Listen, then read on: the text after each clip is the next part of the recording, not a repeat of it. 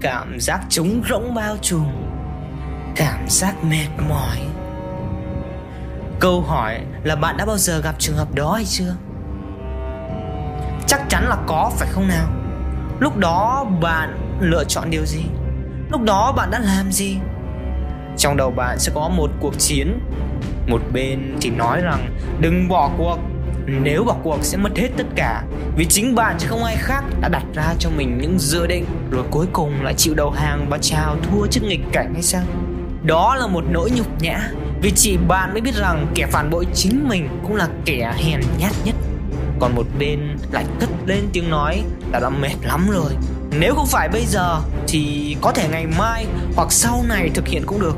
Trì hoãn, mất tập trung cũng không sao cả cuộc chiến này nếu kéo dài, phần thắng gần như thuộc về phía đầu hàng.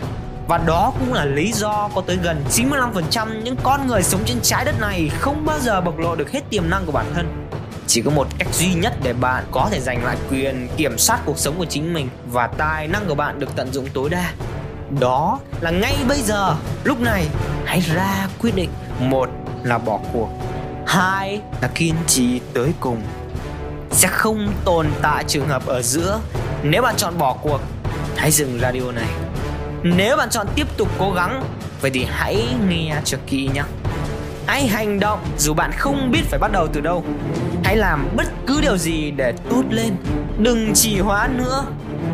Tôi không nói rằng chỉ cần hành động là bạn có thể đạt được những cái thành quả to lớn. Nhưng không hành động thì chắc chắn bạn không có gì ngoài sự tiếc nuối. Bạn biết tại sao không? Cuộc đời được tạo nên bởi thời gian. Vì thế, đừng lãng phí thời gian.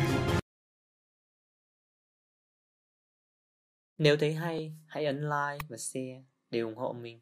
Và đừng quên nhấn subscribe và chuông để bạn sẽ là người nhận những video mới nhất nhé. Xin cảm ơn và hẹn gặp lại.